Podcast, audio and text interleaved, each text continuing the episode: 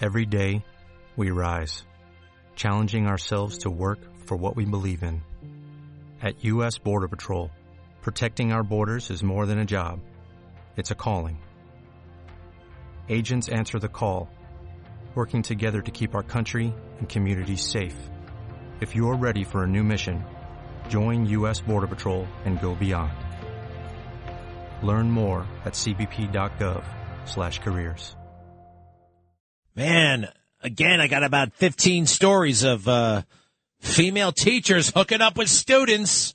This did not happen before. What what is going on? You know, it's two things. It's the explosion of uh, of the porno everywhere, right? In the olden days, what did you have to do if you wanted to go see porno?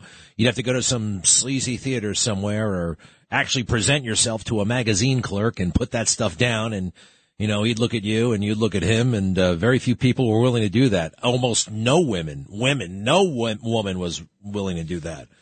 Uh, and then we all have, uh, well, the access to just about anything you can imagine in your pocket and everybody has it. Kids, adults, everybody. And, uh, now you had basically, mm, I, I, saw a figure once, something like 15% of the male population actively looked at porn- pornography in 1980. And now it's something like 70% of the population. 70%. And they got all these crazy categories, of course. And, you know, crazy, I say crazy in, you know, way wild and crazy stuff, you know, and I'm, I'm not being judgy here. Uh, but, you know, people have imaginations and, uh, but now those imaginations are categorized and visualized and it's all right there. Then they have that category. What is it? M-I-L-F, right? I'd rather not say what the F is for, but, uh, right, there's that category. And the M-I-L-F, who does that, uh, M-I, M-I-L-F hook up with in the, in the video? Usually with, uh, well, either a stepson or a, uh, you know, somebody who, it's taboo. It's gotta be taboo for it to have that special oomph, right? Uh, in this, in this crazy world of the, of the porno. And I think that's what's led to, uh, you know, all these headlines, all these headlines all over the place. Uh, everyone's looking at this stuff, and then more and more people think about crossing the line. Uh, the latest alleged case of uh, student abuse by a teacher, a female teacher, which seems particularly disturbing, right? I mean, I, but but I, I think it's totally outrageous. Somebody was telling me though recently that, well, you know what? When you think about it, it, it makes a certain amount of sense. I'm like, hello? Well, you know, I mean, you know, they're, everyone's at their peak and this kind of thing. And the, the, you know, uh, I did look it up one time. They said that in terms of male virility, virality, whatever it is, um, like 16, 17, 18, those are the peak years, believe it or not, from a biological standpoint.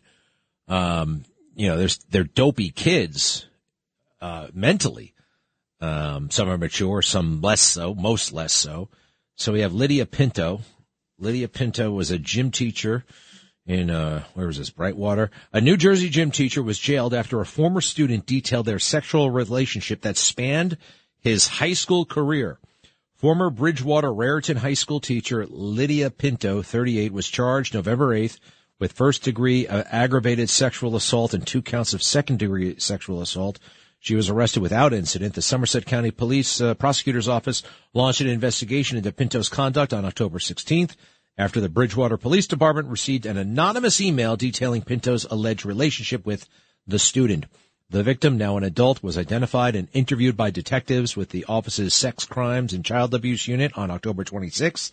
Somerset County Prosecutor John P. McDonald wrote Friday in a press release, the victim reportedly engaging in a relationship with former teacher Lydia Pinto. Well, uh, now she's a former teacher. They fired her right away. Uh, the victim further reported that the relationship turned sexual when the victim was between the ages of 14 to 15 and continued until the victim's senior year of high school. Wow. I mean, freshman, sophomore, junior, senior.